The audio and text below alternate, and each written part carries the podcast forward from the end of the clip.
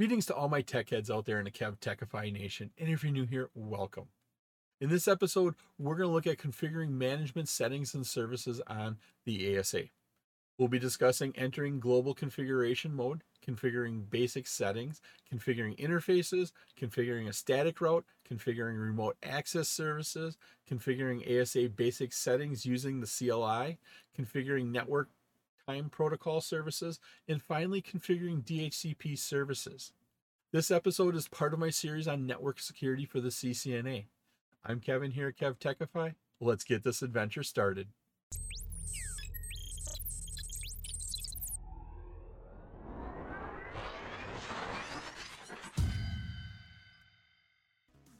The default ASA user prompt of Cisco ASA and then with the greater than sign.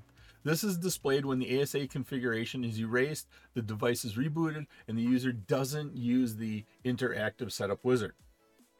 To enter privilege exec mode, use the enable user exec command. So type in enable, just like we do in our router and switch IOSs. Go ahead and type enable. This brings you into privilege exec mode. Initially, an ASA does not have a password configured. Therefore, when prompted, leave the enable password prompt blank and press enter. The ASA date and time should be set either manually or by using a network time protocol. To set the date, use the clock set command here in privilege exec mode. Enter global configuration mode using the configure terminal privilege exec command. And once again, you can shorten it down to config T or conf T to get into your global configuration mode. An ASA must be configured with basic management settings. Here are the commands to accomplish this. First one here is setting the host name. This specifies the host name, so the keyword host name, then you put the name of the device. They can be up to 63 characters long. Now, a host name must start and end with a letter or a digit and have as interior characters only letters, digits, and hyphens. What we have to do next is set up our domain. So we have domain dash name, and then what is the name of our domain? This sits, sets the default domain name. Then we go into setting our privilege exec password. So enable password. This sets that password to get into privilege exec mode. It sets the password as a case sensitive string of 3 to 32 alphanumeric and special characters, not including the question mark or the space.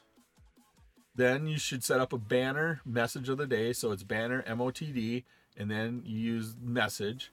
This provides legal notification and configures the system to display a message of the day banner when connecting to your ASA. The next thing we do is set our keys using the key config key password encryption, and then new pass, old pass if required. This sets the passphrase between 8 and 128 characters long, and it's used to generate your encryption key. And the last thing we should do here is, is password encryption AES. This enables password encryption and encrypts all user passwords. To configure a banner with several lines, the banner MOTD must be entered multiple times. This is not similar to our router IOS and our switch IOS. In our router and switches, we had to do banner MOTD and then put a delimiting character at the beginning, at the end of the message. So that was a special character that only uh, did not appear in your message, but it signified this is the start of your banner message of the day, this is the end, and you can enter in multiple lines. Here on the ASA, you have to enter banner MOTD multiple times. So you start off every line banner MOTD, you put in your first line. Then after you hit enter, you go banner MOTD, you enter in your second line, and you do that until all of your lines are done. The privilege exec password is automatically encrypted using MD5. However, stronger encryption using AES should be enabled. To do so, a master passphrase must be configured and the AES encryption must be enabled. When we look at our password encryption in privilege exec mode, we can go ahead and enter in the command show password encryption. We can see that when we first start off, it's disabled and the master key is not hashed. Now, to change the master key passphrase, basically to set it the first time, use key config password encryption and then what you want that password to be. This is in um, global configuration mode. So we did our config T here. Then go ahead and type in key space config dash key space password dash encryption and then the actual password here. Then once the password is set, here we use Cisco 123, you go ahead and tell it what encryption you want to use. We enter in password encryption AES, and that's where we set AES as our password encryption. If we exit out and we do the show password encryption again, we can see that password encryption is enabled. Here is the master key hash. That's what we set up here in this line. The ASA5506X has 8 gigabit interfaces.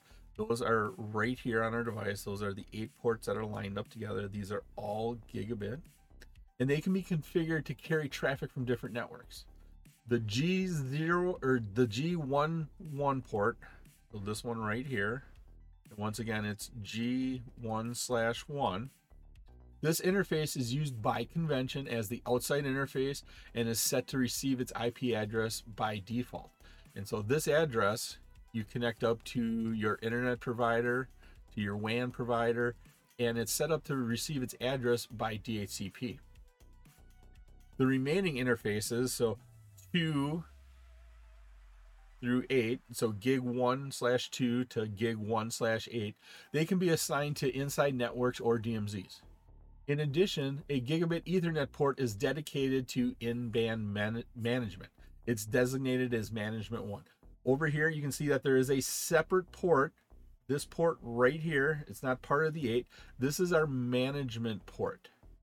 It is a port you hook up to your network, to your LAN, but it's management only. You can't pass any network traffic through it.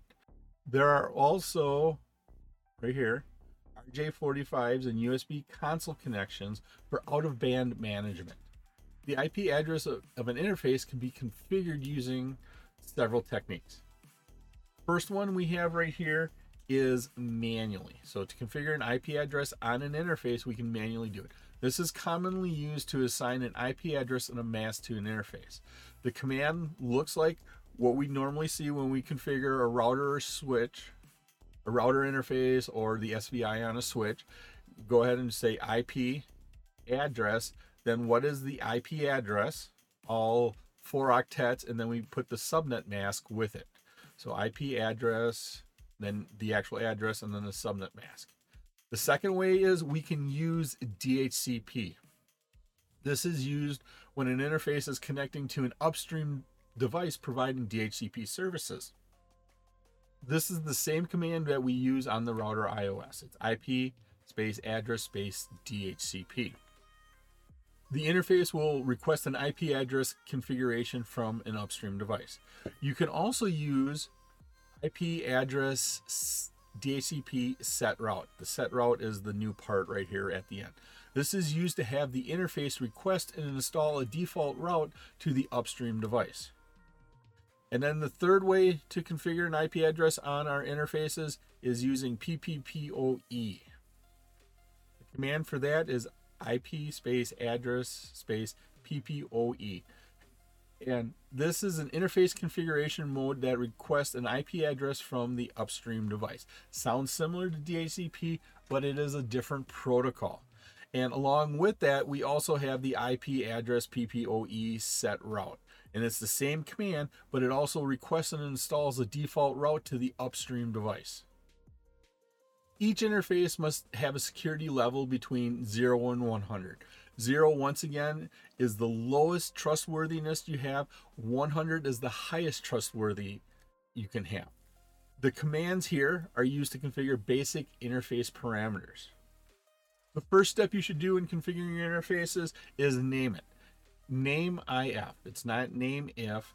IF is short for interface. This is a carryover from Linux days. So name IF and then the actual name of the interface. So it's right here they have it as the option IF underscore name, but this is where you put the name of the device. Inside, outside, DMZ, accounting, whatever you want to name the basically purpose or where that interface is connecting to, what local area network.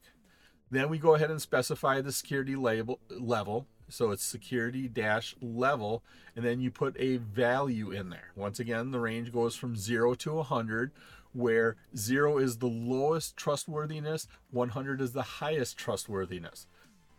And then last part here is you activate the interface. Same command we use in our router IOS. We do a no shutdown on it that activates the interface. I hope you're liking this episode on configuring management settings and services for the ASA. If you have time, please leave a comment and let me know what you think about configuring management settings. You can also visit my website at kevtechify.com for all of my details and how to get all these episodes in video and podcast form. Let's look at an example of a configuration. In the center, we have our ASA 5506 firewall. We're going to use three faces, or sorry, three interfaces on that. G1 slash 1, typically that goes to the outside. So here we have the wild, wild west of our internet. This internet host, it could be a salesman out on the road, it could be uh, an exec using VPN to come in. It could be one of your trusted partners to connect into your services. But it's across the internet. We don't know who's out there. I mean, it could be a threat threat actor trying to get into your network. That's one zone. The second zone, which we're going to hook up here to our G1 slash 2, is the inside of our network.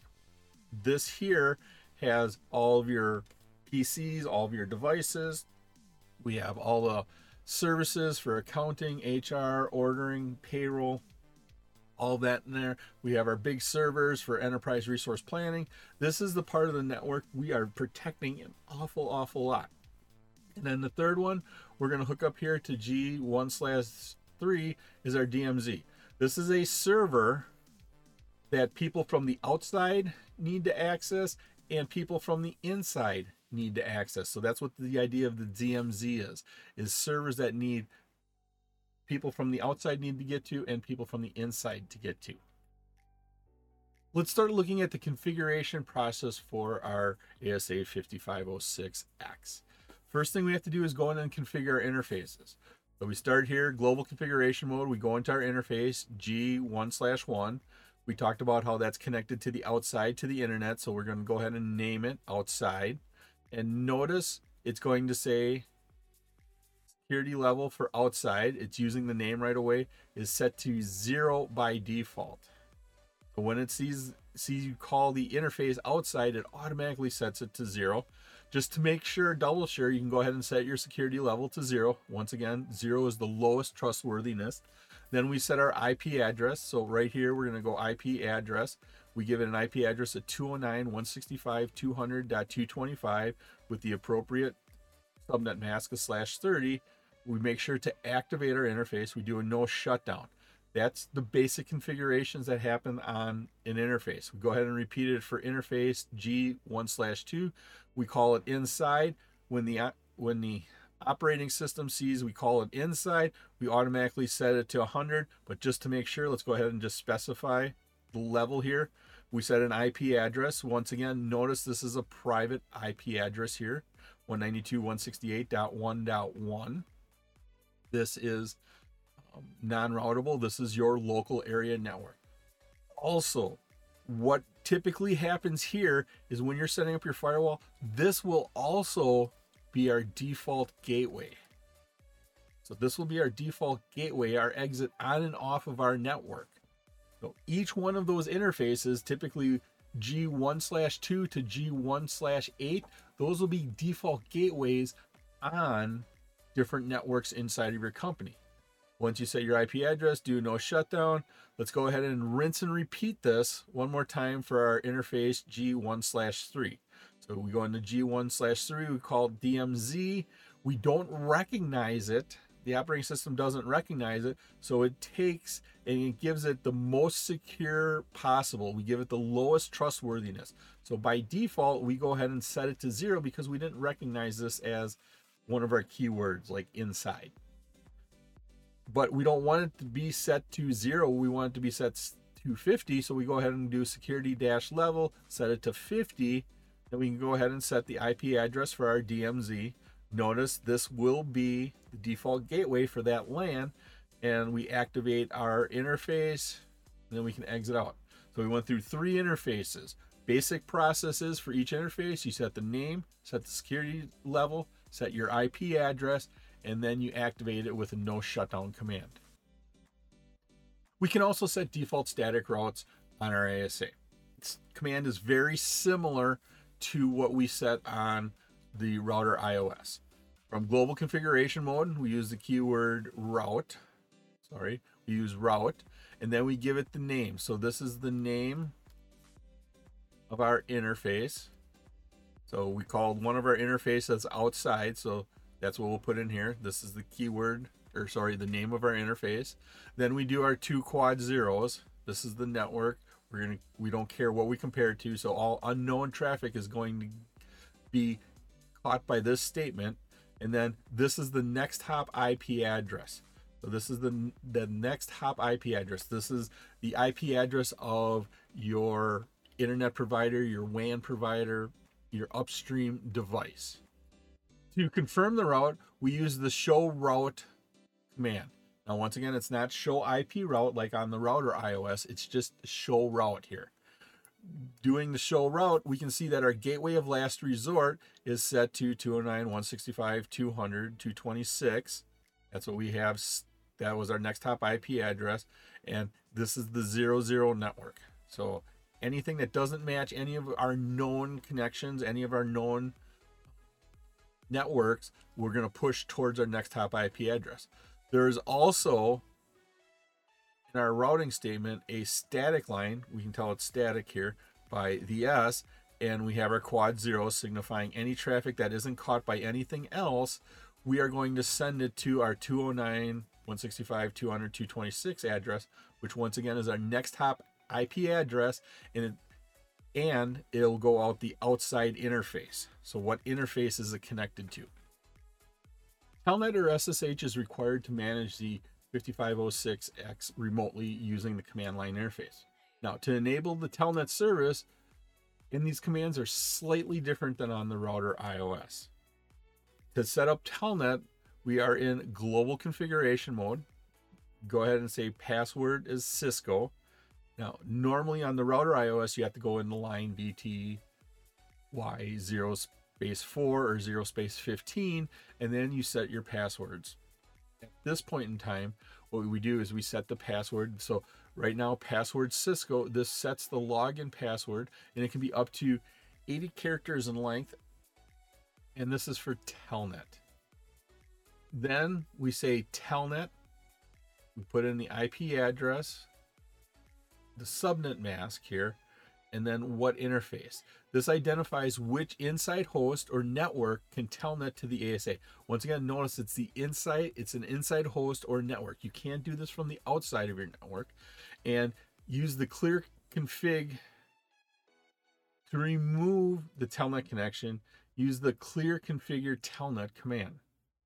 Then we can go ahead and set a timeout for our telnet. So it's telnet timeout 3 by default, the telnet session left idle for five minutes are closed by the ASA.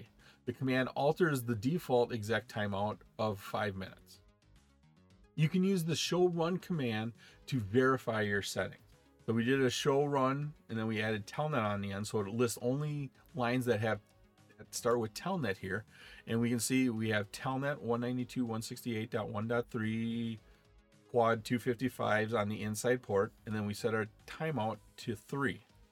We verified our settings. Now, you can configure Telnet to refer to the local database for authentication.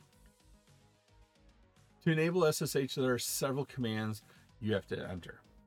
And it's about the same process as you would have to do on the router IOS to set up SSH. The commands are a little bit different and the order maybe just is a little bit different. First thing you have to do is create a local database entry.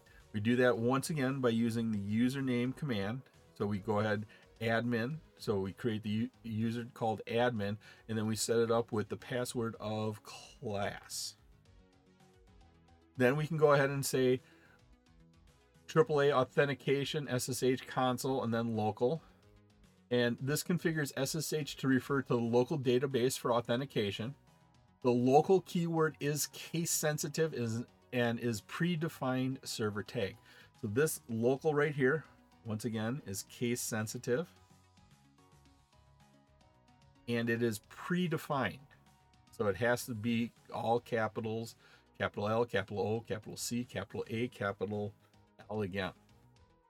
Then we can go ahead and generate our crypto key. The command here is crypto space key space generate RSA modulus. And then modulus you can put in there are 512, 768, 1024, or, or 2048. At minimum, you should do 1024. It's always good to use a bigger key, makes it harder to guess and crack your code. I like to use the maximum here, which is once again 2048. Go through the process. It may give you a warning that you've already defined it. Do you really want to replace them? If if you if you're doing this again, go ahead and just say yes to do that. Go ahead. It creates this key, key pair generation, and you have to wait there. And you only have to wait like 10 seconds or so to get to that. The next step identifies which inside host or network can SSH to the ASA interface. Multiple commands can be used in the configuration here. And the command looks like this SSH and the IP address or network address, followed by its subnet mask, and then what interface are you allowing that access to? If the name is not specified, SSH is enabled on all interfaces except the outside interface. To clear these out, use the clear configuration SSH command to remove the SSH connections. If you have multiple devices to connect in using SSH into your ASA, you can specify this line multiple times. Here we have it three different times go ahead make sure and set your version to version 2 version 1 is considered very insecure nowadays uh, but by default the asa allows both ssh 1 and or, sorry ssh version 1 and ssh version 2 we want to basically disallow ssh version 1 so the command here ssh version 2 sets it to version 2 only then we can go ahead and use the show SSH command and we can verify our settings. You can see down here that we have the default time of five minutes set. Version two is allowed. Then we come in here. These are the algorithms, the encryption algorithms, the integrity algorithms that are used. And then at the bottom here, we can see these are the hosts that are allowed to SSH into our system. Network time protocol services can be enabled on an ASA to obtain the date and time from an NTP server. First thing you need to do from global configuration mode, so once again, we are in global configuration mode, is we need to enable authentication with an NTP server. So that command here is NTP space authenticate. Once again, this enables authentication with an NTP server. Next thing we have to do is specify an authorization key ID to be a trusted key, which is required for authentication with an NTP server. How we do that is NTP trusted dash key and then our actual key ID here. Then we should set our key to authorize with the NTP server. How we do that is NTP authentication dash key. We'd put our key ID, so these two should be identical. Then we specify our method and then the key itself. And here you can think of this as either the key or a lot of people will refer to this as the password. Get into our device. And then finally, you identify your NTP server. We do NTP space server and then the actual IP address of your NTP server. To verify your NTP configuration and status, there's two commands we can use. One is the show NTP status. And then the other command here is show NTP associations. Those two commands will let you know that you are connected into an NTP server, that you're syncing with it. It'll give you some more additional NTP information. An ASA can be configured to be a DHCP server to provide IP addresses and DHCP related information to hosts. To enable an ASA as a DHCP server and provide the, these DHCP services to hosts, there are several commands we have to do. First step we have to do is create our pool of addresses. And how we do that is the command, and once again, we're in global configuration mode. So the command is DHCPD, DHCP dynamic host configuration protocol. The D is standing for daemon, which is a service that runs in the background. So you want this as a continuously running service. Then the keyword address and the range of addresses. Now notice this is a range here. So here we're going from 10.0.0.1 to 10.0.1.255.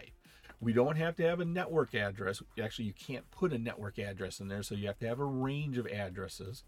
So once you have that range here, we can go ahead and specify what interface, and we're going to say that goes to the inside interface. Or you could say this goes to accounting or the shop floor. Whatever whatever you want to set this up as because you have eight eight interfaces one to the outside and then most likely you have seven to the inside. Maybe one goes to the dmz then you have six different networks you can set up inside. Each one of those could have a different pool of addresses associated with them based upon this interface name right here. The key thing to remember here is the address pool must be on the same subnet as the asa interface if we go back and recall, remember the inside interface had an address of 192.168.1.1, 192.168. Here we're trying to assign 10 dot addresses to it. so it's going to give us a warning, and that's what happened right here. It gave us a warning and says the, the pool range is limited to 256 addresses, so you can't span more than 250 addresses. And also, the set range here, the 10 dot addresses, ranges we tried to use is not on the same subnet as the inside interface of 192.168. What we did here, we did a couple things wrong here. Here, we did more than 256 addresses. And also, we did the wrong subnet. It gave us two warnings. Let's go ahead. We correct the statement. So we start off with DHCP addresses 192.168.1.10 to 1.250.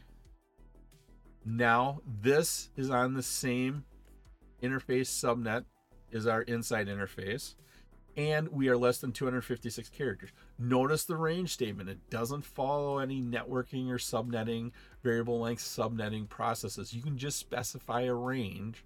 It doesn't have to match any of that. So right here, we're going from .10 to .250. We're assigning to our pool.